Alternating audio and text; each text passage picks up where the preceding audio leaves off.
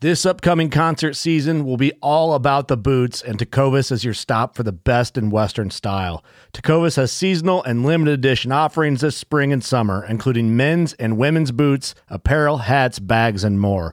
All Tecovas boots are made by hand in a time honored tradition with timeless styles that are always on trend. And Tecovas has first wear comfort with little to no break in period. It's hard to find this level of comfort paired with this level of style. Stop by your local Tecova store, have a complimentary drink or two, that's WCB style, and shop new styles. The smell of fresh leather and friendly staff are at your service. Many stores even have leather custom branding to make your boots truly personalized. And with regular live music and events, there's no in store experience like it. If you can't make it into a store, just visit tecovas.com. That's T E C O V A S.com. They offer free shipping on all boots, as well as free returns and exchanges, and ship right to your door. Go to tecovas.com and find your new favorite pair of boots today. Fishing like a local isn't just about catching fish. It's about connecting with the environment and the people who call it home. It's about hearing the stories and traditions that have been passed down for generations and sharing unforgettable moments with the people you meet along the way. Fishing like a local is having an experience that stays with you forever. And with Fishing Booker, you can experience it too, no matter where you are. Discover your next adventure on Fishing Booker. Right there, right there. Why belly up? This is the game. You, it's uh, cat and mouse. Smoked a turkey. yes. He is down. He is freaking down. Said he shot an absolute giant. Fall obsession, baby. Hey, everybody, welcome back to another Fall Obsession podcast episode. If you've been listening to our podcast, you know I'm Sam Thrash with Fall Obsession. I'll be your host for this week's episode. And we have a special guest joining us this week. Um, he is a wildlife photographer professionally, and that is Mr. Lance Krueger. Lance, welcome to Fall Obsession Podcast, man. Thanks for having me. Appreciate it. Yeah, we're we're very glad that you uh, you decided to take some time out of your day and uh, and join us and share some of your story and, and what you do. I appreciate it. All right, you're welcome. So, guys, before we get into our episode, as always, um, we'll kick things off by mentioning that this podcast is brought to you guys by our friends over at Elite Archery. Um, we're very grateful to our partnership with them over there. Um, they've uh, put some quality equipment in our hands this year. If you guys have not shot an Elite bow, I encourage you guys to go do so. I'm running the Kure this year. It is uh, it is a really awesome piece of equipment. Um, so if you haven't shot, go to your local dealer, shoot an Elite bow, take the Elite Shootability Challenge, and uh, check them out online as well at elitearchery.com.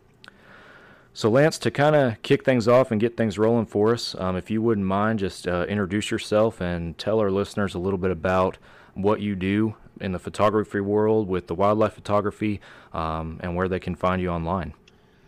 Well, um, I'm uh, I've been shooting photos uh, since 1985. Since I was 16, I'm 51 years old now. So I've been you know shooting photos for 35 years in total, and um, started shooting photos on a ranch here in South Texas. I'm from South Texas, born and raised in Texas, and uh, been uh, shooting you know photos ever since then. Uh, it's my only real job that I've ever really had. I guess you could say straight out of college. That's what I did but I've been shooting photos. Uh, sold my first photo at 19 years old. Sold uh, or started going uh, part-time professional at 21 and at 24 when I graduated from college. I have been doing uh, full-time photography, uh, photographing for the national hunting magazines uh, since then. So um, I primarily, you know, sell to the national hunting magazines. I don't really do the state magazines anymore like I did early on in my career and you know sell to Field and Stream, Outdoor Life, Petersen's Bow Hunting, uh, Buckmasters, you know pretty much all the big national magazines. So um, anyway, I travel around the United States uh, photographing deer, mostly outside of Texas. Actually, uh, most of the magazines I sell to on the national side of things don't want cactus and mesquite trees in the background. They want hardwoods and fall colors and snow and stuff like that, which we have none of that here in South Texas. It's just you know cactus and thorn brush and stuff like that. So uh, anyway, I do a lot of traveling to the Midwest and Eastern United States, the South, Canada, out west, and uh, my wife and I homeschool our four children so that they can come along with me uh, on my photo shoots, and so the whole family gets to go and and uh, they get to sit in the blinds with me, and they've been with me when I've shot many covers of uh, magazines, and we have lots of memories because of that. They get to stay in hunting camps all over the United States, get to do things that uh, they don't get to do here in Texas, like see bald eagles and ride snowmobiles and see fall colors, and you know get to enjoy the small town USA uh, that uh, we don't have down here in South Texas. You know, because I live right on the Mexican border, only eight miles from Mexico in McAllen, Texas. So it's uh, it's a big job just to get out of Texas. It's at least a 12-hour drive north to get out of Texas, and then you know to most of the places I go, it's another 12 hours to get to the Midwest. So half the trips here in Texas.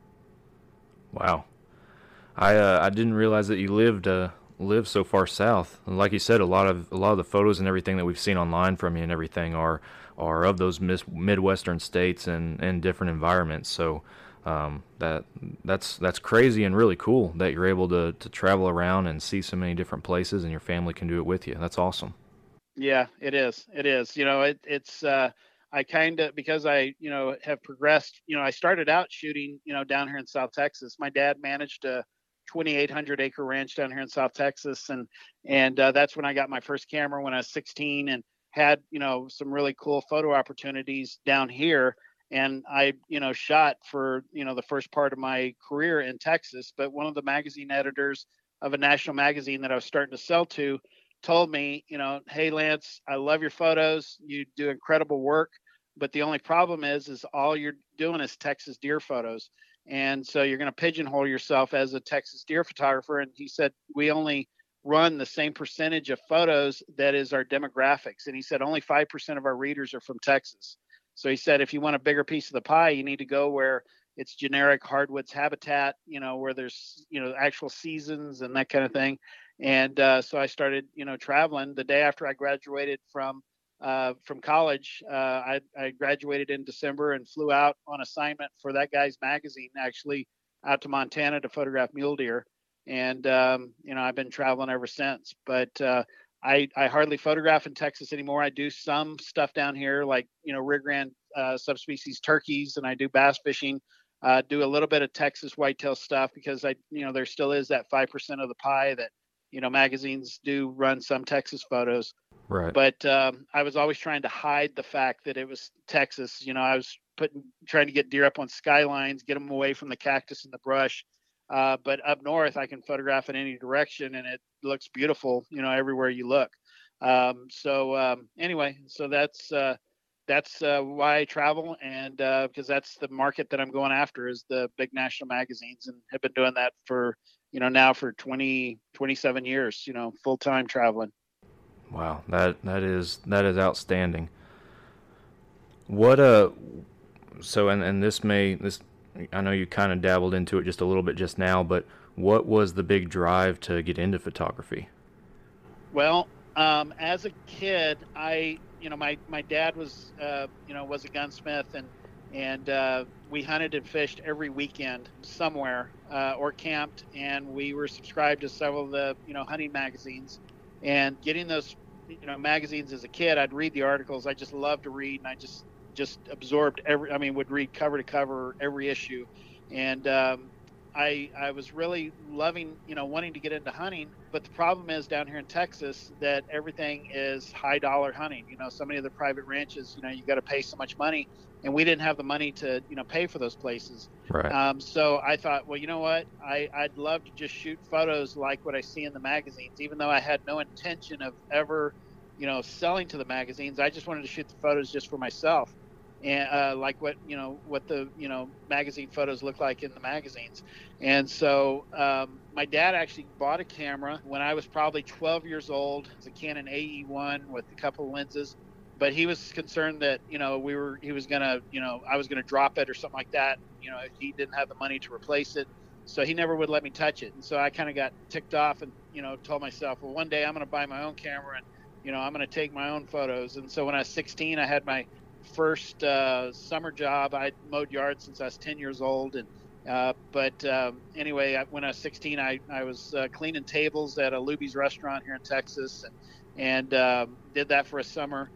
and uh, got together $300 and bought a $150 Canon AE1 program camera and a 100 to 300 millimeter zoom lens for another 150 bucks, and uh, didn't know how to run it or anything, and just started shooting photos out at the ranch that my dad was managing. And uh, the first photo I took was of a big record buck black buck antelope that was on the ranch. Shot photos of bonnie bucks, and they had rhinos on this ranch. Uh, they had you know whitetail deer, but you know uh, I photographed my bird dog, my quail dog. But the thing that struck me the most that I wanted to photograph more than anything was whitetail deer, and whitetail bucks were the thing that I had this passion for. And so I concentrated on on them on on that ranch and other ranches that you know I found out about in the area and uh, started here in Texas and you know shot when I could. I, it was back in the the slide film days and manual focus days when you know you had to you know get a, a shoot a roll of slide film and then it took you a week to get it developed. And I was just a kid at the time, still in school, still in high school, and uh, you know I was mowing yards and I was able to afford one roll of film a week, and then the next week I was able to afford the uh, the processing of it. And so I would do that every other week. I'd buy a roll of film and then process it the next week, go out and shoot it. And a lot of times my mom would drive me out to different ranches. You know, uh, sometimes I would just ride around on the outside of the ranch, shooting through the fences and stuff like that. You know, so uh, anyway, that's kind of where it started. Just wanting to shoot photos like uh, what I saw in the magazines and kind of uh, a challenge I put to myself by saying well, I'm going to get my own camera one day. You know, kind of defiantly to my dad because I was ticked off because he didn't, you know, let me borrow the family camera. And uh, so anyway, so it just kind of started from there, and and uh, then people started looking at my photos and they were like, man, these are as good as what I see in the magazines. You ought to sell them to the magazines. So at 19, I sold my first photo to uh, Texas Hunters Directory, I think it was, and uh, in that magazine one of my heroes at the time uh, that I really looked up to was a photographer from Alice, Texas, called Jerry Smith, who was one of the top photographers for Field and Stream and Outdoor Life many years ago, and back in the 80s. And uh, he had one photo in that issue, and I got six in that issue. So that was the first time I ever sent any photos in to anybody. Oh, so wow. I was pretty excited about that. And then uh, it just kind of went from there. And I started selling more photos. And by the time I was 21, I was still in college. I, I had to pay for college myself because my parents didn't have the money to send me. So I was working at a camera store at the time um, and doing my photography on the side. And basically, I, you know, paid for my own college all the way through. And uh, so at 21, I, I went uh, what I consider part time professional and uh, quit my job at the photo store. So basically, I was full time photography but at 24 when i was you know got out of college uh, i was on the seven year plan to get out of college because uh, my parents you know weren't paying for it. So i had to you know save up money during the summer and pay for school in advance. So uh, i was doing it all on my own and with my photography. So at 24 that's when i graduated and that's when i consider you know myself 100% you know doing photography uh, even though i was really doing it since i was 21 but you know i was going to college also at the same time. So 100% photography since uh, 24 and you know, I've been doing that, tw- you know, 27 years uh, full time and have never had another job. So that's all I've done. That's awesome to be able to do something that, that you love and that you obviously have such a passion for, and to, Right. for for such a long period of time. That is that's incredible. Yep. Yeah, it was it was something I loved doing before I made it a business, and it kind of turned into a business uh, without me really wanting to do that because I actually thought I was actually uh, considering seriously considering my number one thing I thought I would do uh, in college was I wanted to get a wildlife biology degree specializing in whitetail deer, um, and I really thought that I was going to be a wildlife biologist on a ranch, you know, working working with whitetail deer. But I fell in love with photography, and you know, decided, you know what, I'm gonna I'm gonna go after this photography thing and see if it works out. So it's uh, it's done well, and so I never had to had to change since. That's awesome. So, scrolling through through your page and all seeing all the photos and everything, um, there's there's a lot of photo or uh, there's several photos that I've observed at least that are um, I don't know to me uh, who would definitely be considered a novice photographer um, would be more of a it'd be a hard shot. And these these deer are moving, these animals are are moving, traveling. Um, so I, I guess I I lead into this question with that, um, saying, what are some of the some of the biggest challenges that you experience with wildlife and whitetail photography? Well, the the thing that's probably the toughest part is that deer typically don't like to come out when it's you know the best photography situations uh, the best photography conditions because deer especially you know big deer that i try to concentrate on and and uh, go to places that have big deer on them those deer typically are nocturnal uh, which are basically unphotographable at least for the magazines and what i'm trying to do with them but they're usually you know if they come out at all they're coming out right at dark um, you know at dusk after the sunset or before sunrise uh, when it's like right on the edge of when I'm able to get anything of them. So that's probably the t- the toughest part of what I do is trying to photograph animals that you know photographically you need sunlight and you need all these you know perfect conditions to get a beautiful photograph but so much of the time they don't want to come out when I want them out there so I would say that the technicality of photography is getting easier. But back when I started out, I was shooting, you know, films that were like 64 ISO. That was what I started out with, and 25 ISO. And now I'm shooting, you know, digital cameras where I'm shooting a minimum of 400 ISO, 800, 1600, 3200 ISO. So I'm able to shoot today um, in much lower light than I used to be able to. Uh, used to be when I shot slide film, when the sun went behind the trees or over the horizon, I was pretty much done. And I can't tell you how many awesome things I saw at dusk and at dawn. Um, incredible fights, you know, just all kinds of stuff. And it seemed like it always happened after after the sun went behind the the horizon. But now I can shoot for about, you know, 15, 20 minutes, 30 minutes after the sun goes down, um, before it's too dark to photograph. Um, so I'm, you know, I'm. It's much easier nowadays than it used to be. Uh, but I'd say probably that you know interaction of deer not wanting to come out in bright conditions and photographically you kind of need them to do that. So that's probably the toughest part I would say. Gotcha. Well, you you do a very good job of it, if if I might say so. Um, from what we've seen, and like I said, we've been following you for a while, and and it's been really impressive to watch for sure. Well, thank you. Appreciate that. So, this is f- photography in general, as as we've already discussed. It it is it is obviously a, a passion and a love of yours. Can you boil it down to any particular thing that you love the most out of out of all of it, or is is it just is it just all good? Um, you mean are you asking like uh, what kind of species, or are you talking about just the challenges of of it? Yeah, just the just the challenges of of it and and the the entire process. If if there's a part that really just uh, really you enjoy more than anything else. Well, I would say probably trying to figure out you know big deer, um, trying to pattern them early in the season, trying to figure out where they are, um, where I have the best chance of trying to photograph them, or sitting over a food source and it, they're coming out too late and you can't get any photos of them because it's you know like right at dark when they're coming out. And so trying to figure out okay where did that buck where is he going before he gets here? And trying to you know figure that out between his daytime bedding and the food source where i can maybe intercept him earlier in the evening before it gets quite so dark even though that may be five minutes or ten minutes earlier uh, that can make a big difference for photos uh, and the quality of photos that you can get because of the slow shutter speeds you have to shoot at when it's so dark or the high ISOs, uh, which makes the photo real grainy and you know just doesn't look good.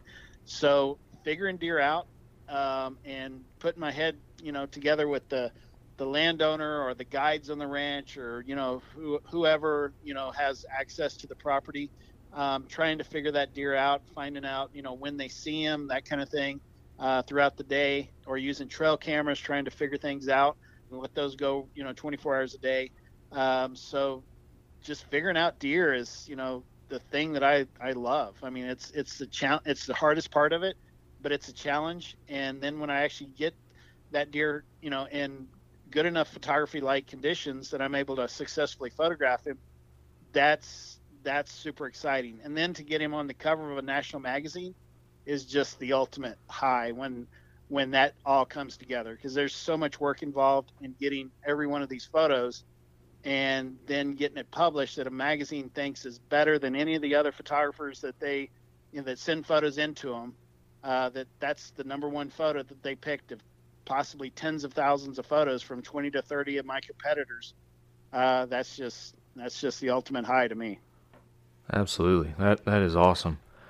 So you're talking about kind of having to having to learn the deer to, to pattern the deer, and then you also have the the element of you're going to other states, other places to to photograph these deer. How much time do you typically spend uh, on one property or in one area?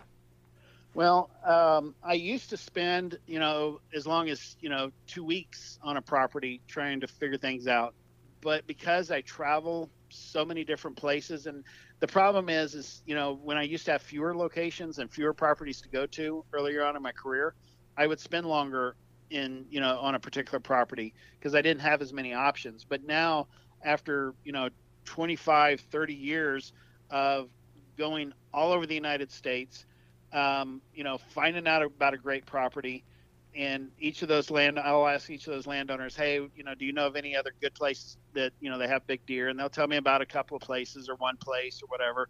And I'll go to the, each of those two or three places and then they'll tell me about two or three places. Well after this much time uh, basically I quit going to the properties that aren't as good um, and only go to the very, very best places. And so I go to the, the best parts of the United States that have the biggest deer, like the Midwest. And, you know, within the Midwest, I'll go to the best big buck states, you know, those states along the Mississippi River, you know, Illinois, Iowa, Kansas, you know, these places like that that are, you know, just known as big deer states. And then I go to the best counties in those states and then the best properties within those states.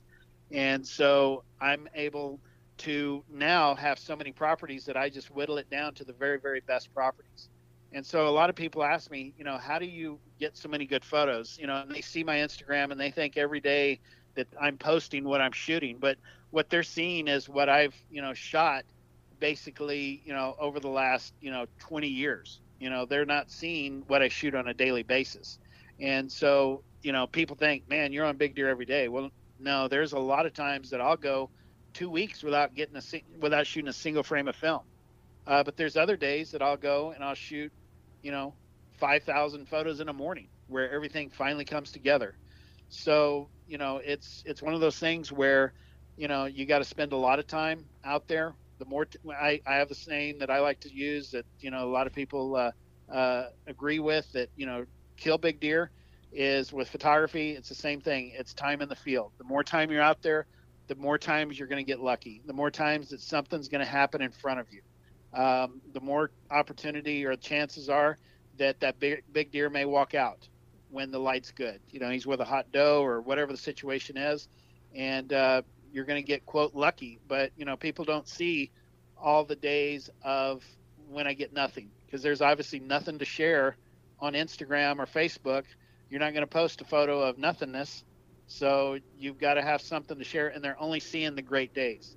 And I figure for every, uh, in my experience, for every one great place that I go to, I go to 12 places that I scout out that are not good, that are not, you know, not a great place. I'll have maybe one great place out of 12 and a couple that may be good, but not great.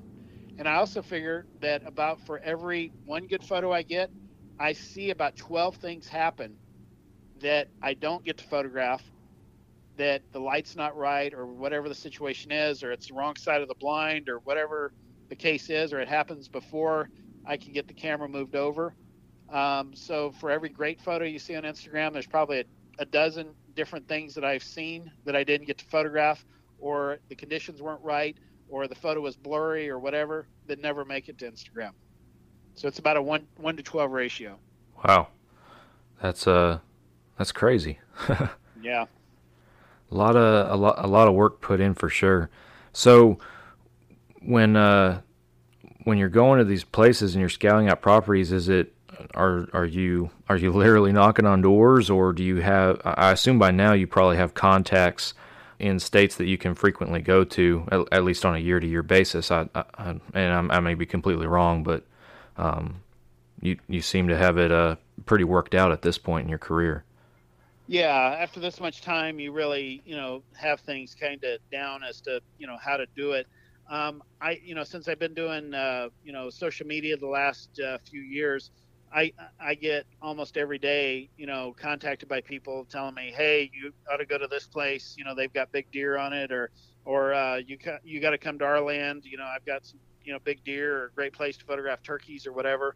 But typically, you know, how I do it is like I said before is every place that I go to that's good is I ask that landowner, you know, do you know of anybody else that has, you know, any deer like what you've got or turkeys or whatever the situation is. And some some people don't know of any other places. They're they're like the only ones they know of. But other others will tell me, yeah, I know it's, you know, Joe Joe Black or whoever, you know, on the other side of the county, he's got some, you know, big deer at his place and there's another place over here, you know, a couple miles down the road you got to go call them and here's their phone number. And so i've done a lot of phone calls uh, getting a hold of people.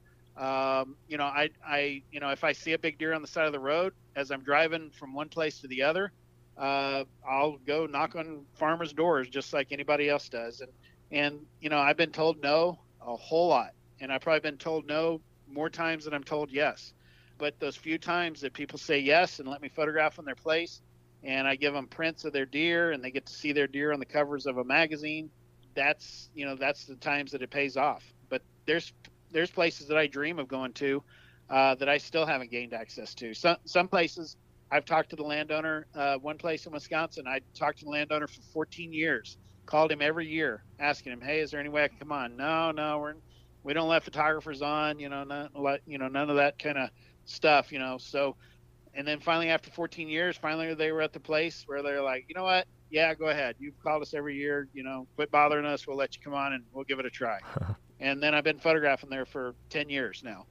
So uh, anyway usually when i'm given a chance uh, most landowners really like me and like what i do how i help them out. And um, you know it kind of goes from there. So it's you know there's no one formula of how i get the places i photograph. It's people I already go to their places. They tell me about places to go. Um, it's me hearing about a place. You know, I'm just very inquisitive, and I'll you know try to find a deer any you know a big deer any way I can.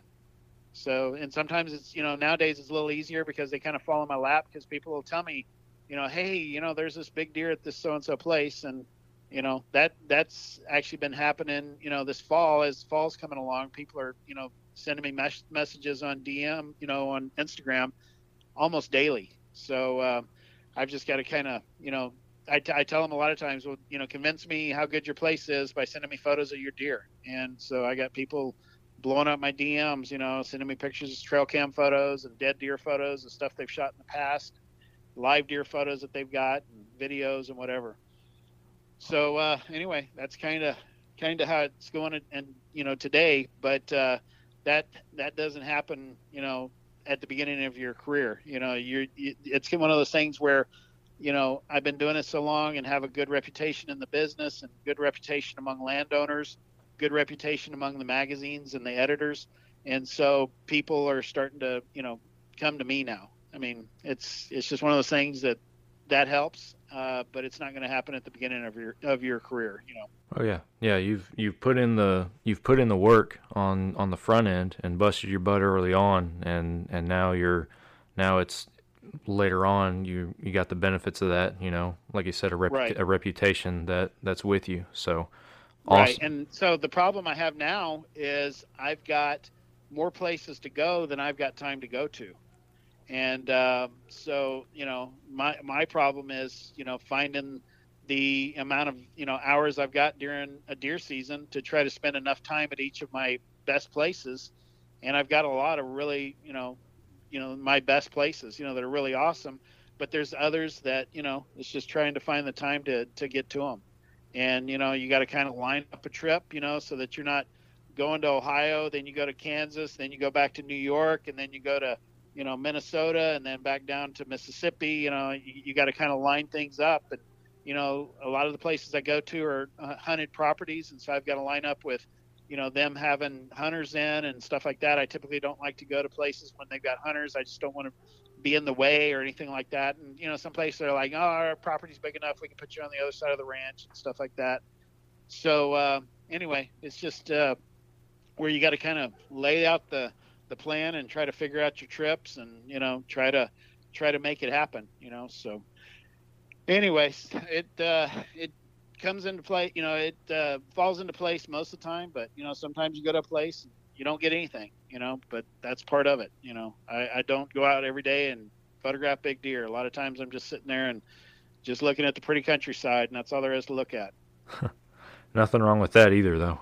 no, that's true. That's true. It just doesn't sell anything to the magazines because I'm not a landscape photographer, so yeah, uh, I don't sell to the landscape magazines. So anyway, uh, looking at a cornfield or or harvest a cornfield or a soybean field, and just looking at it, you can only shoot so many photos of that. And I've never sold any of those without a deer in it. Yeah. so, and this would be more for our listeners who are into photography, who are interested in in photographing wildlife.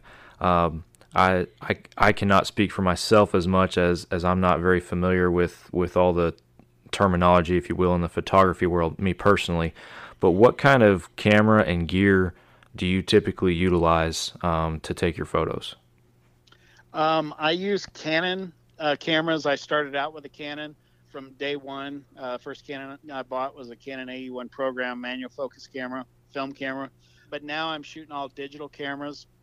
I made the change from film to digital in 2007, and I was one of the last holdouts for that. And I probably should have started earlier, but I I was really studying things. And when the editors started saying they're accepting, you know, at one point it was 100% slides and then uh, they were saying, well, we run about 10% digital now, and then it moved to 25%. When it got to 50-50, where they were saying, well, we're using about half digital and half slides, that's when I told myself, you know what, I need to make the change because by the time I change to digital, they're not going to be using slides anymore. So in 2007, I made that switch and uh, started having my first digital covers the next fall in 2008. Uh, but I shoot Canon cameras, uh, all digital cameras. I'm still using SLRs. Uh, I'm looking forward to the mirrorless cameras uh, that Canon has coming out, and uh, you know where they don't make any sound, which is one of the problems with uh, digital SLRs, is the shutter and the mirror makes so much noise that it you know spooks deer like crazy. And I'm doing most of my photos from you know uh, 50 yards or less. Most of my photos are 20 to 30 yards away, uh, pretty much bow hunting range. And so um, I'm I'm constantly having deer spook. You know, like first frame, they're turning inside out, running the other way. Uh, so I'm really looking forward to the Canon R5 that's coming out. Um, that you know is like super backlogged on orders and all that kind of stuff. I've got my order in, but um, anyway, I'm waiting for that thing to arrive. But um, I use can you know the white Canon glass, uh, Canon lenses that you see on the sides of football games and that kind of thing, sidelines of baseball games.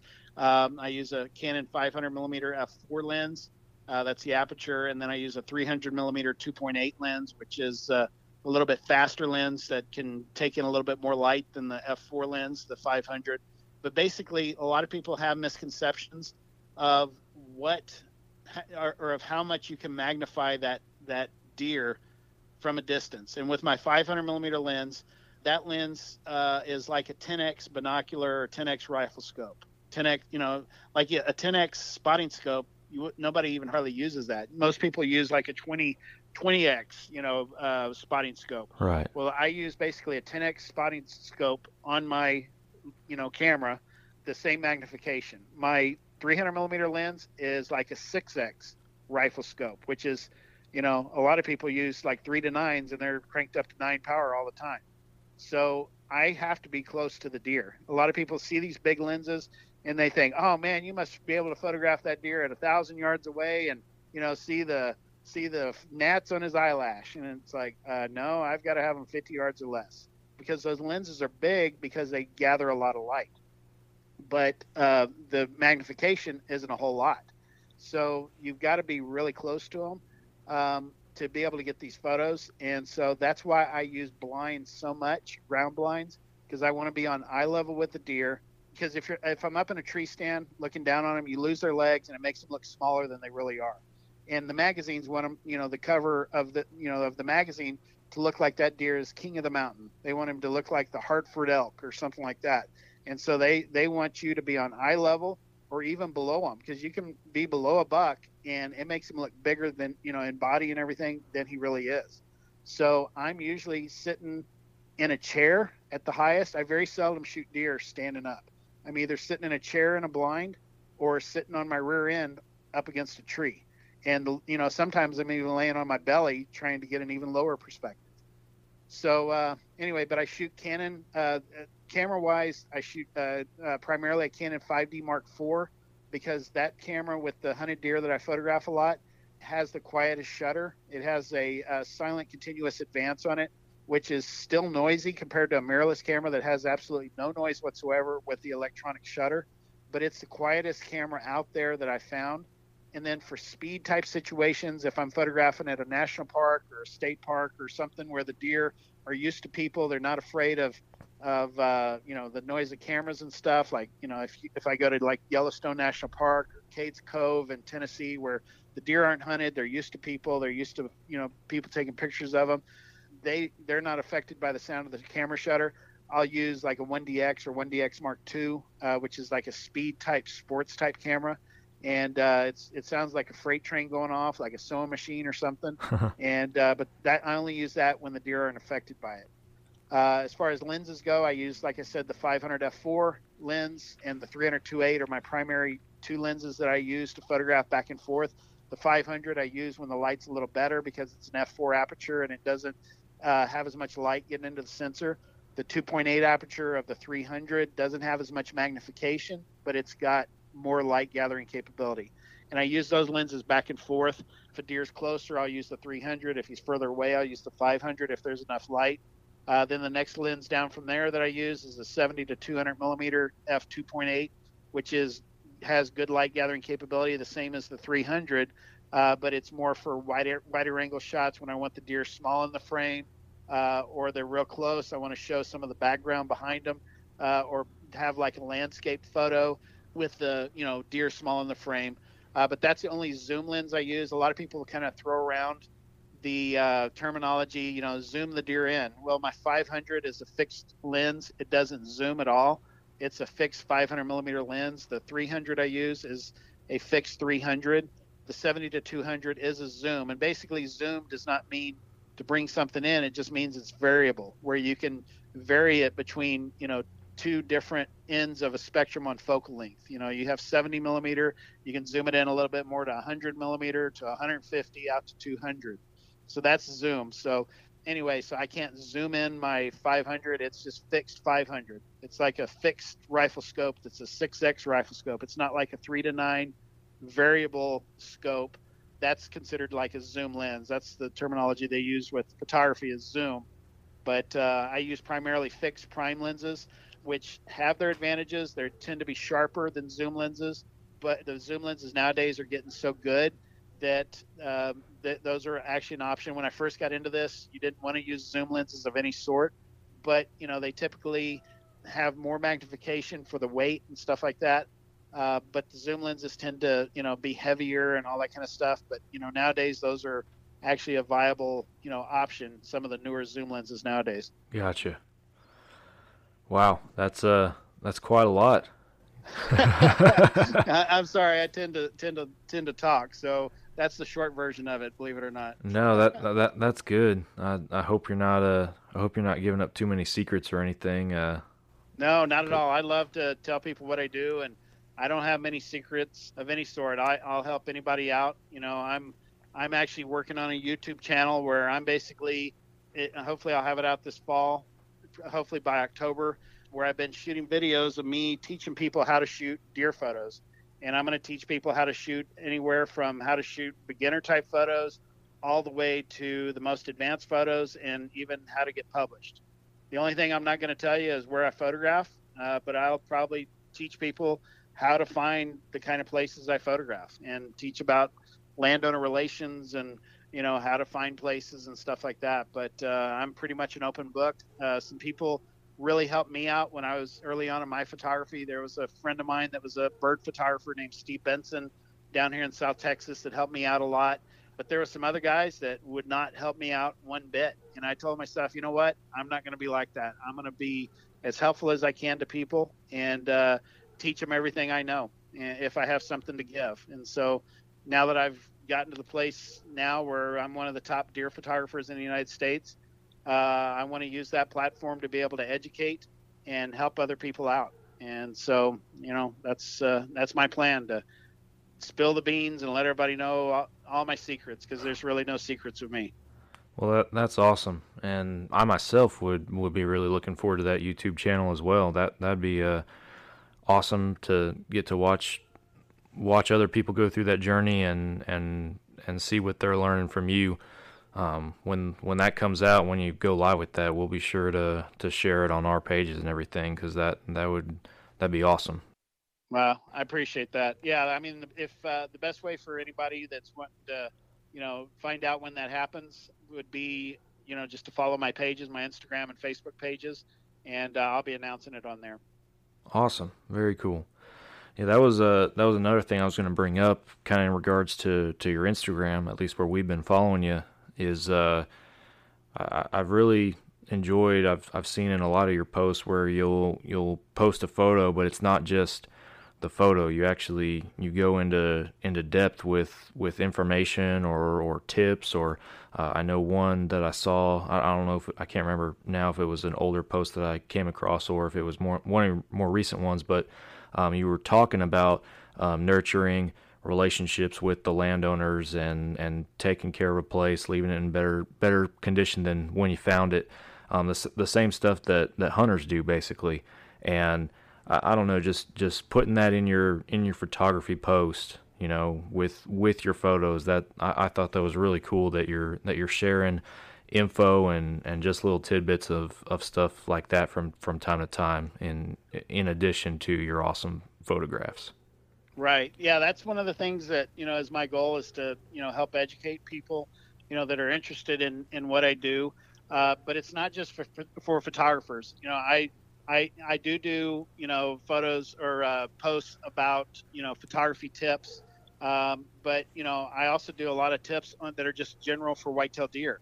You know how to you know control situations with the wind control and you know scent control and and uh, how to you know get invisible and you know how to use camouflage, how to use blinds, uh, stuff that's good for anybody that's interested in deer, whether it's somebody watching them with binoculars or somebody that wants to photograph them or that somebody that's a hunter. It's it's valuable information that I've gathered over the last 35 years of being out in the woods uh, and being around deer at a close place uh, and not shooting at the first deer that comes along. And so, because I'm kind of invisible uh, in the situations I'm in, and I'm in you know close proximity to these deer, I'm able to see things that hunters aren't able to because I'm basically eye to eye with these deer 25 yards away. And so I give, you know, hunting tips, I give photography tips, I give behavioral information about deer, facts about deer. Um, it's just I try to chock full every post with something that will be of value to the person that's looking at the photograph, not just photograph, because there's value in that, there's beauty in that, but there's also a lot of things that I know in my head that I don't want to take to my grave one day. I want to, you know, share that with people and, and let them have a better opportunity in the outdoors, better experiences in the outdoors, better adventures uh, because of what I shared with them and, and have more success than they would have had if they hadn't run across my page and hadn't taken the time to read those words. My wife's always telling me I write too much and, you know, but it, it's, I found uh, over the last three years of, you know, posting on Instagram that the posts that I get the most comments and the most likes and the most response from are the long posts when I just do, you know, like a title or something like that. You know, if I'm at don't have anything to say, you know, I'm tired that night or whatever, whenever I post something, if I don't put much, it seems like I don't get much response. And so the long posts, long form posts have really paid off for me. And it seems like people compliment me on my photography as much as they do the words that I write. So a lot of people are asking me to do a book and, you know, I do calendars now and I, I have actually been doing calendars for the last two years because people have you know said, "Hey, we love your photos. What can we buy from you?" And I tell them, "Well, I got prints. I don't really have anything else to sell because I'm pretty much more set up to sell to magazine editors my photos to print. But I do have prints. But people are like, you know, what else do you have? You know, we, we love your prints. I got you know your my house full of your you know your prints, my hunting lodge, whatever. What else can we buy from you? And I I started doing a calendar a couple of years ago, and so I started implementing into that uh, the same basic information that I put on in my Instagram posts and put that below the photo and even add to it and give the exposure information and what camera equipment I was using in the calendar, which was something I implemented just this year and uh, for the 2020 calendars. But anyway, that's you know something that you know has come out of Instagram that I probably wouldn't have done if people hadn't asked for it so much. So um, so anyway, so the information it seems like people get as much out of that as they do the photos, and that makes me feel good. I used to write for the magazines a lot uh, earlier on in my career, but I kind of quit doing that because to me it was like writing a college research paper. It was just a lot of work for me. It was hard for me to write, but I love to photograph. But now being able to put the two together is has just been really a great combination because people seem to enjoy both. Absolutely, and I could definitely say that that we're some of those people too. It's uh, like I said, we've we've been following you for for a while now, and it's been awesome to to watch and learn at the same time. We've really enjoyed it. Well, thank you for saying that. I appreciate it. It means a lot, man. Yes, sir. So, Lance, you're talking about um, you know being up up close and personal to these deer, and I know I know you kind of mentioned earlier that you like to you like to be at ground level or, or even just a little below them that you use ground blinds, um, and kind of tying that in with you know the response that you get from your informational posts and and people inquiring and stuff. Um, what do you have for for bow hunters who are looking for tips on hunting out of ground blinds, hunting from the ground, getting up close and personal with these big bucks? Well, um, I think the first thing that a bow hunter would get out of it is to think because I see a lot of guys going into their blinds wearing camo and opening all the windows up and that kind of thing. And um, I, I will tell anybody that is wanting to photograph out of ground blinds or observe deer out of ground blinds or bow hunting out of ground blinds is to do a couple of things. First of all, try to blend in not with the outside of the blind, but blend in with the inside of the blind because you're basically trying to uh, hide on the inside of the blind. You're not like plastered to the outside of the blind with the camo material on the outside. If you notice on the inside of a blind that's properly designed, is that it has a black interior. And the reason they do that is to take away any shadows of your movement inside. But the closer you are to the windows, the more it's going to light up um, you to the deer. And they're going to be able to see your movement much better. And it, it happens even more the lighter in color or the contrastier your uh, what you're wearing is is up to the up by the window.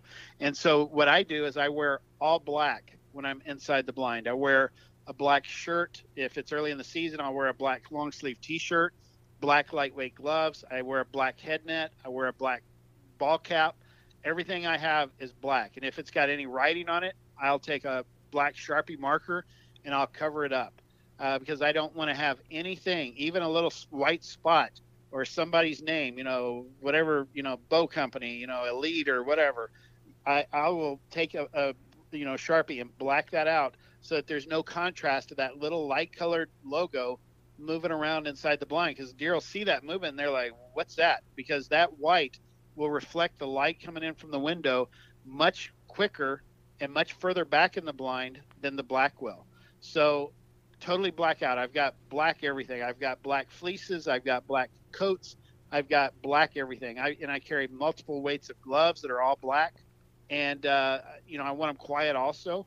Uh, so I use a lot of fleece stuff, but black blending in with the inside of the blind, and then closing up the windows is the other super critical part of it because if you open up all the windows in all four directions, two things are going to happen. Number one, you're going to have all this light coming in, and the deer are going to see you, even if you're in black they're going to be seeing you because it's so bright inside the blind. Because what happens to a deer is when they're standing out there, their eyes will adjust for the outside of the blind.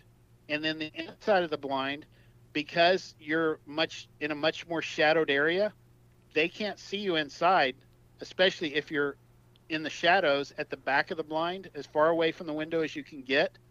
You, and you're dressed in black, you'll basically disappear to them. You can move around and do all kinds of stuff inside the blind that you would never get away with if you were just sitting out camoed by a tree. So the further away you are from the window, the less light that's going to come in, or the less, the smaller the, the openings are, or the fewer openings that you have, the less light that's going to be getting in and lighting you up inside the blind. And on the other hand, you also don't want the deer to be able to silhouette you moving around inside the blind if you've got all four windows open in all four directions. So I've got a philosophy, what I, what I call the L philosophy, and it's like you're looking at the blind from above.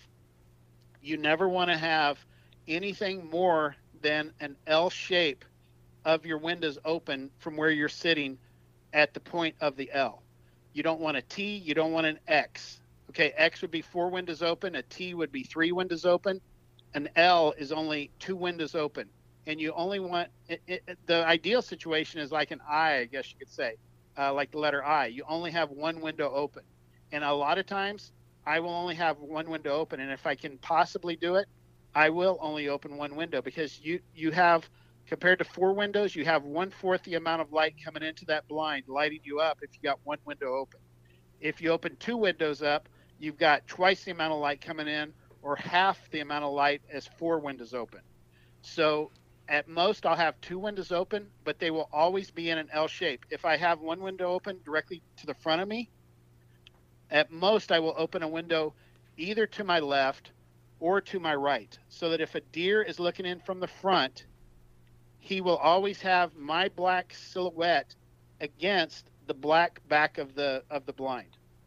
Or if a deer is off to my right and I've got the right window open, he uh, uh, behind me to my left, he will see or he won't see me because I am dressed all in black and I'm up against a black background.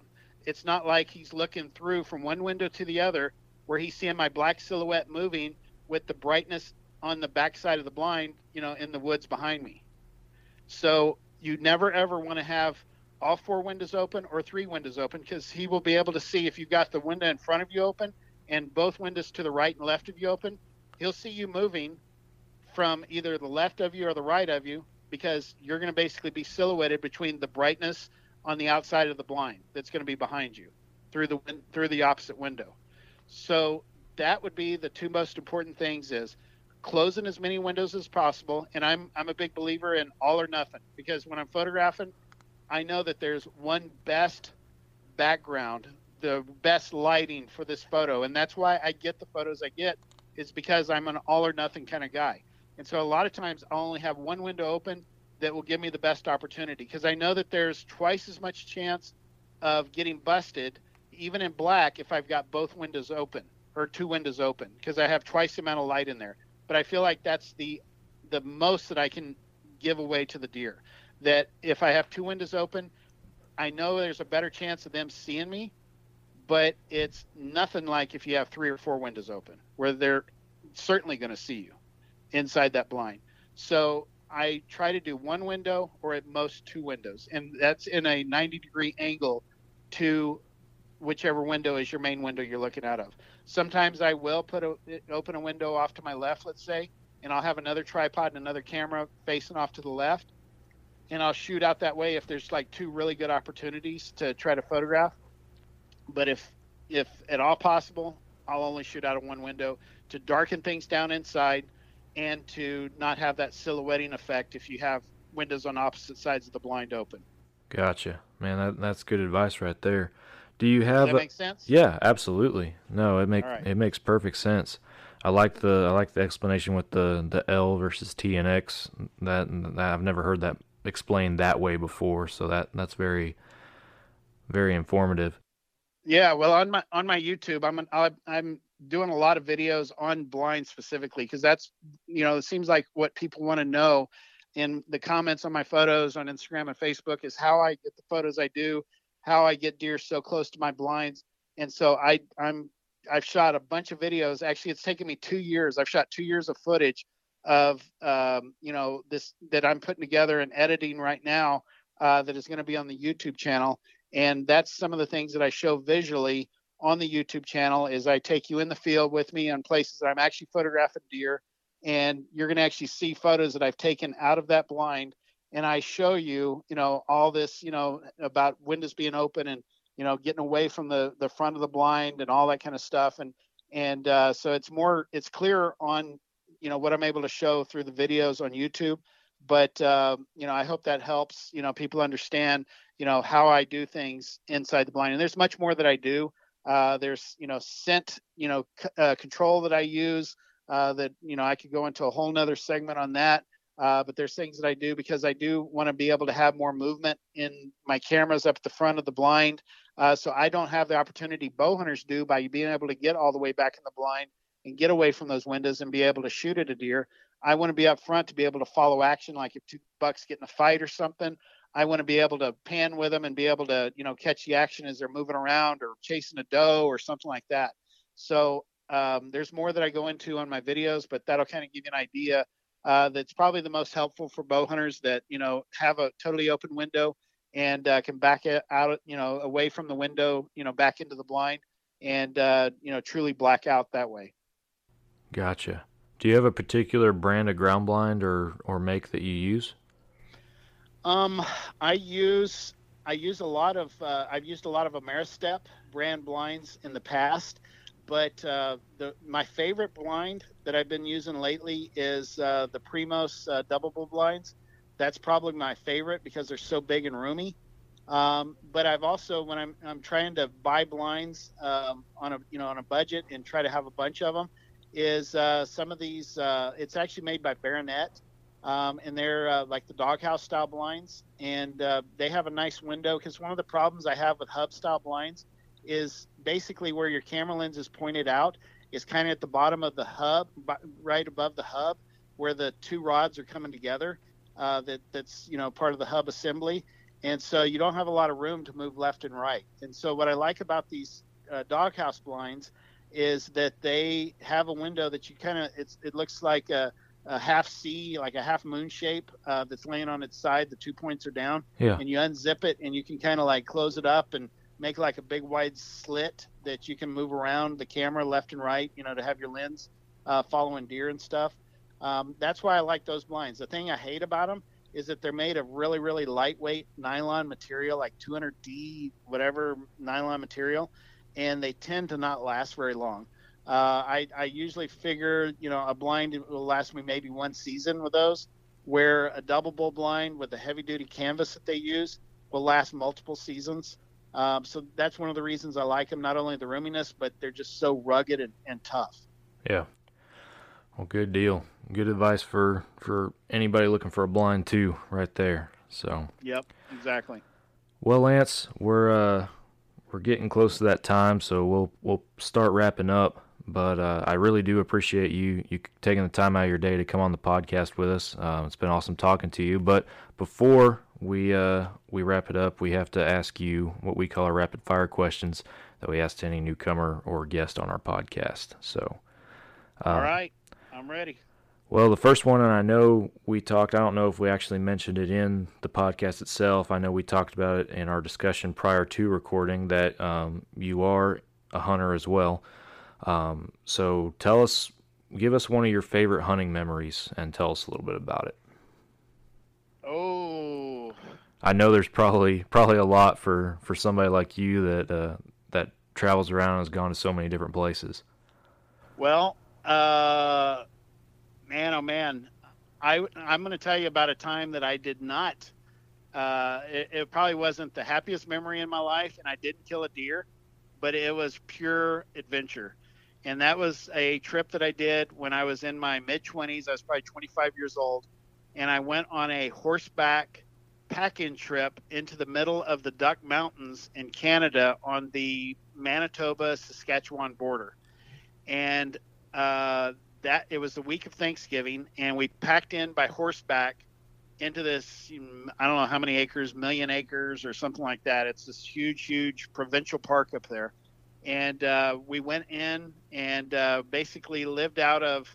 We went in miles. It, it basically took me all day to fly up there, and then it was like you know a half a day to drive to where the horses were, and then we went by horseback for multiple hours more. Got there, you know, way into the dark, and then it was this horseback or uh, uh, outfitter type uh, canvas tents, those white canvas tents that a lot of people use for elk hunting and stuff like that. And uh, that's basically where we lived for a week. And uh, they had a uh, like a bathroom tent uh, with a shower in it, but the problem is it was negative 40 degrees while I was there. Oh Uh, my! I think the warmest it was was negative 25 degrees. So nobody uh, offered to go take a shower that whole week, to say the least. but uh, anyway, every day they would have one guide that would drop off two hunters, and uh, basically you would ride by horseback from the camp to your tree stand, and then climb climb 25 feet up into these big black spruce trees, and uh, sit there, and the wind would be blowing, and you'd be blowing left about two feet and right about two feet, just swaying back and forth, and you would sit there all day. And uh, about lunchtime on the first day, I remember uh, they sent you like a little uh, sack lunch with uh, a thermos, and I don't do coffee, so they had uh, hot chocolate for me, and uh, I pretty much down the hot chocolate by noon, uh, trying to stay warm. And I pulled out the sandwich, and they had a sandwich in there and uh, a Snickers bar. And I remembered, okay, I'm going to eat the Snickers bar, and I tried to bite the Snickers bar, and it was frozen rock solid. And I broke it off, like half of it off. Tried to eat that. Well, then I thought, well, I'll eat my sandwich. It was a, a ham sandwich. Well, I bit into the sandwich, and it was like eating ice because it was totally frozen. So I pretty much didn't. I ate the Snickers bar, but I didn't finish the the ham sandwich. And so that night we went back to the camp, and and uh, I asked the guides, uh, so how do you eat this food? You know, that's totally frozen, rock solid. And they said, oh, you've never had armpit sandwich? And I said, no. What's armpit sandwich? And they said, well, you just take the sandwich out of your bag and with it still in the little Ziploc, you stick it in your armpit in your coat, and in about an hour, it's going to be thawed out. You can eat it. I was like, ah, okay. So for the rest of the week, I ate armpit sandwich for the rest of the week. I did not see any bucks, or actually, I saw one little forkhorn buck in that whole time. Did not see uh, any mature deer at all. Um, so basically, I went, you know, without, you know, ate tag soup that week. But the problem was, is it was the outfitter's first time of hunting up there in the Duck Mountains, and they typically uh, at the other place that they at their main camp that they hunted out of their lodge, they hunted around Riding Mountain National Park, which is a which is south uh, probably a couple hours uh, from where the Duck Mountains are, and uh, they hunted over you know food sources, fields, ag fields, corn fields, soybean fields, canola fields, stuff like that, and uh, they were used to hunting over openings. And up there, they basically set you up in these uh, tree stands on the edge of ponds, like little natural lakes. And probably when they set the tree stands up in the summer, uh, there's probably deer around there. The deer are feeding on the green vegetation on the edge and drinking and all that kind of stuff. But when I was there in the middle of November and everything, that uh, pond was frozen over, uh, when we'd be riding in on horseback or at night riding out, you could see the tracks all over the top of the ridges on the, with the popple trees, and um, they, you know, in the snow. Well, when we'd go out there and you'd be sitting up there, you'd be looking at that pond all day long in negative 40 degree weather, and you'd see maybe one little track going across that frozen pond in the snow. So I knew there was nothing there. I kept telling them I want to go up on the ridges and hunt the ridges up there because the bucks are obviously chasing does up there because November, you know, that uh, Christmas or uh, uh, Thanksgiving time frame, that is the rut there in Canada. And uh, I, I kept telling them, I want to, you know, can we move? You know, no, you got to stay in your tree stand. You can't leave and all this kind of stuff. They're afraid I was going to get lost or whatever. But um, anyway, the only buck that I did see uh, was a little forkhorn buck that I rattled in, and uh, you know that was the only thing that I saw the whole time I was there. But anyway, so I didn't kill a deer, but I did learn about um, uh, armpit sandwich, and uh, had an experience, an adventure like I've never had. I heard wolves howling up there. Uh, there was elk up there. There was I had a, a, a rough grouse land on the limb right next to me, like five feet from me uh, and I got to watch that. So it was a fun, memorable adventure. But I just wish the outfitter knew how to hunt whitetails a little better. Uh, I found out later on that they were primarily caribou hunters, and uh, especially the guy that was running the camp I was in. And uh, there's not a lot of relation between caribou hunting and whitetail hunting. And I just wish they would have known a little more about hunting whitetails. And I think we would have been more successful. But um, anyway, nobody in camp shot a deer that entire entire week, and I think there was eight hunters in camp. Wow. Well, that's So anyway, so that's a long, uh, uh, unsuccessful story, but uh, that was the first thing that came to mind. that's uh, that's an adventure for sure. No doubt about it. yeah, that was back in my writing days when I used to write uh, magazine articles for the magazines, and I'd gone up there primarily to, you know, to write an article about this place and hopefully give them some advertising and tell them tell people how great this place was. But uh, there was no success and there was nothing good to say, so I didn't say anything negative. It's just it never ran. So basically, I didn't get paid uh, because I didn't sell an article. So I basically sat uh, in negative 40 degrees for a week for nothing. but I do have the story to tell you, so that that's the one positive. Yeah, there you go. All right. Next question is uh, Is there a bucket list hunt that you have that you have not gotten to complete yet? Hmm. Well, I mean, I, I've always wanted to hunt and photograph Africa. Uh, it would probably be, you know, to hunt Africa, but here in North America, it would probably be, uh, you know, going after a Boone and Crockett sized whitetail. Uh, I've never, I've never uh, had a Boone and Crockett sized whitetail in front of me while I was hunting, so that would probably be, you know, that's my favorite species to hunt is whitetail deer. Uh, but here's my dream. My dream is to properly and professionally photograph a big whitetail and I'm not putting any inches or anything like that on the deer, but to professionally photograph a deer and decide this is the deer that I'm going after, you know, from trail camera photos.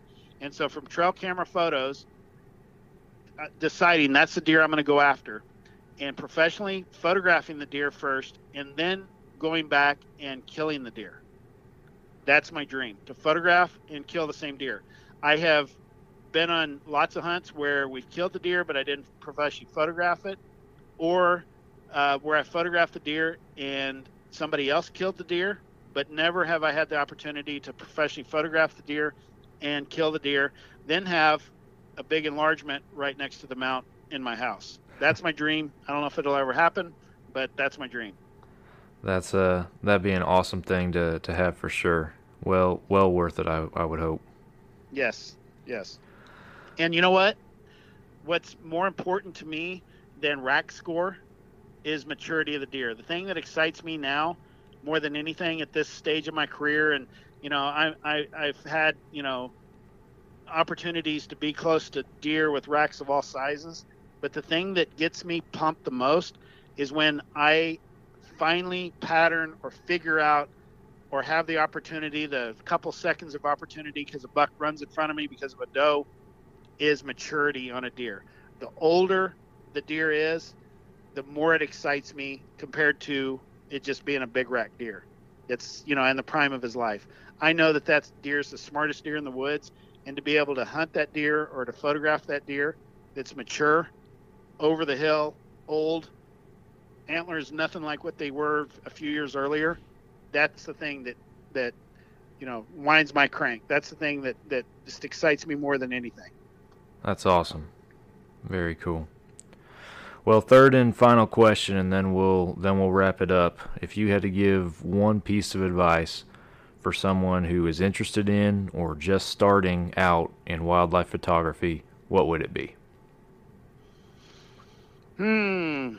It would probably be to do what I said earlier to spend time in the field. No matter what the quality of equipment you have, that having the time in the field where you're out there for things to happen. You can have the best camera equipment in the world, but if it's sitting in your house, sitting in your closet, not out in the field, you're never going to get any good photos. But you can have the most basic of cameras with just a little zoom lens, uh, you know, your iPhone even. You're gonna, if you're out in the field, you're gonna have opportunities to get stunning photographs of all kinds of stuff. It doesn't have, necessarily have to be a big deer. It could be you know, a hummingbird. It could be a, a, butterfly. It could be, you know, an armadillo. It could be all kinds of stuff. Um, so if you're not out in the field, you're not going to get great photographs. But having, you know, great camera equipment, but not being in the field, that doesn't work out. Now, when you got great camera equipment and you got lots of time in the field, that's why I'm able to get the photos I've got. But I would recommend to people not to wait till you've got great camera equipment before you try to start spending time in the field. Even if it's with binoculars, even if it's with your eyeballs, putting those images in your mind, those adventures, those those things you'll never forget till the day you die, putting those things on the film of your mind, on that camera sensor of your mind, is far more important than getting them in the sensor on your camera. So don't wait for great camera equipment. Just get out in the field. That's my my thing. Time in the field that I I say in my uh, in my uh, uh, comments on my photos or the captions on my photos is just spend time in the field. You know, everybody wants to know how do you get these photos. You know that they want to have some kind of secret, you know, uh, magic bullet or something. Just spend time out there, and you're later on when you do have the right equipment, you're going to be able to capitalize on those situations because of the things you learned when you were out there with no camera, when you're out there with just binoculars, when you're out there with just your eyeballs, or you're out there with just a, a cheapo camera. I didn't, you know, I wasn't able to get the photos I can get now early on in my career because I didn't have the time in the field and the experience that would tell me later on nowadays, man, I remember back 20 years ago when under these conditions I did this, and then I'm able to capitalize on it nowadays. So time in the field to me is the thing I wished I had done more earlier on. Uh, and what I would recommend people to do is don't worry about camera equipment, worry about trying to get in the field as much as you can. That is that is excellent advice, my friend. Very very awesome. Well, we're uh, we're out of time, Lance. I really, like I said uh, a few, few moments ago, I really appreciate you coming on the podcast with us, taking some time out of your day to record, share your share your story, share some awesome information. Really appreciate it, man. Thank you. You're welcome. Thanks for having me. I really enjoyed it. All right. Before we wrap it up, tell everybody where they can find you on on Instagram. All right, Instagram. You can find me. You can just do a search under Lance Krueger, L A N C E K R U E G E R, and my handle on there is at Lance underscore Krueger. It's at L A N C E, the underscore, and then K R U E G E R. And then Facebook, I'm at uh, Lance Krueger Photography, and uh, I do have a, a regular uh, personal Facebook page. You'll find me under Lance Krueger there, and you can try to follow me there. But that's more of where I put uh, family photos and that kind of stuff. I don't share uh, really any of my, you know, wildlife photos there. At Lance Krueger Photography on Instagram, that's where I share. Basically, uh, when I do an Instagram post, it goes immediately to my Facebook page, and I post stuff on there pretty much every day. Every day that I do on Instagram, it immediately goes to Facebook. And guys, Lance just hit the 30,000 follower mark on his Instagram page, and he is trying to, he's shooting for that 50,000 mark by the end of the year. So you guys be sure that you go to his Instagram page and give him a follow for sure. I'd appreciate that. Thank you very much. All right. Well, guys, we appreciate you listening to another Fall Obsession podcast episode. We hope that this was enjoyable and very informative for you. It certainly was for me. If you guys haven't already, um, in addition to going and following Lance, go follow Fall Obsession on Facebook, Instagram. Um, subscribe to our YouTube channel and hit that follow and subscribe button on this podcast app. Wherever you get your podcast, that's where you will find Fall Obsession Podcast. Um, fallobsession.com, that is our website and that is the hub. That's where all of our content um, funnels through so you guys can go check out everything that we got on there. And on that website, under our podcast page, there is a form that you guys can fill out if uh, you're interested in learning about something specific. If you want us to cover a specific topic or you have any questions, um, fill out that form and we'll do our best to cover it in a future podcast episode. Lance, thank you again, sir. I appreciate it. You're welcome. Thanks for having me. It was a blast. Absolutely. Same for me, my friend. All right, guys, we will see you all again next week for another Fall Obsession podcast episode. We'll catch you later.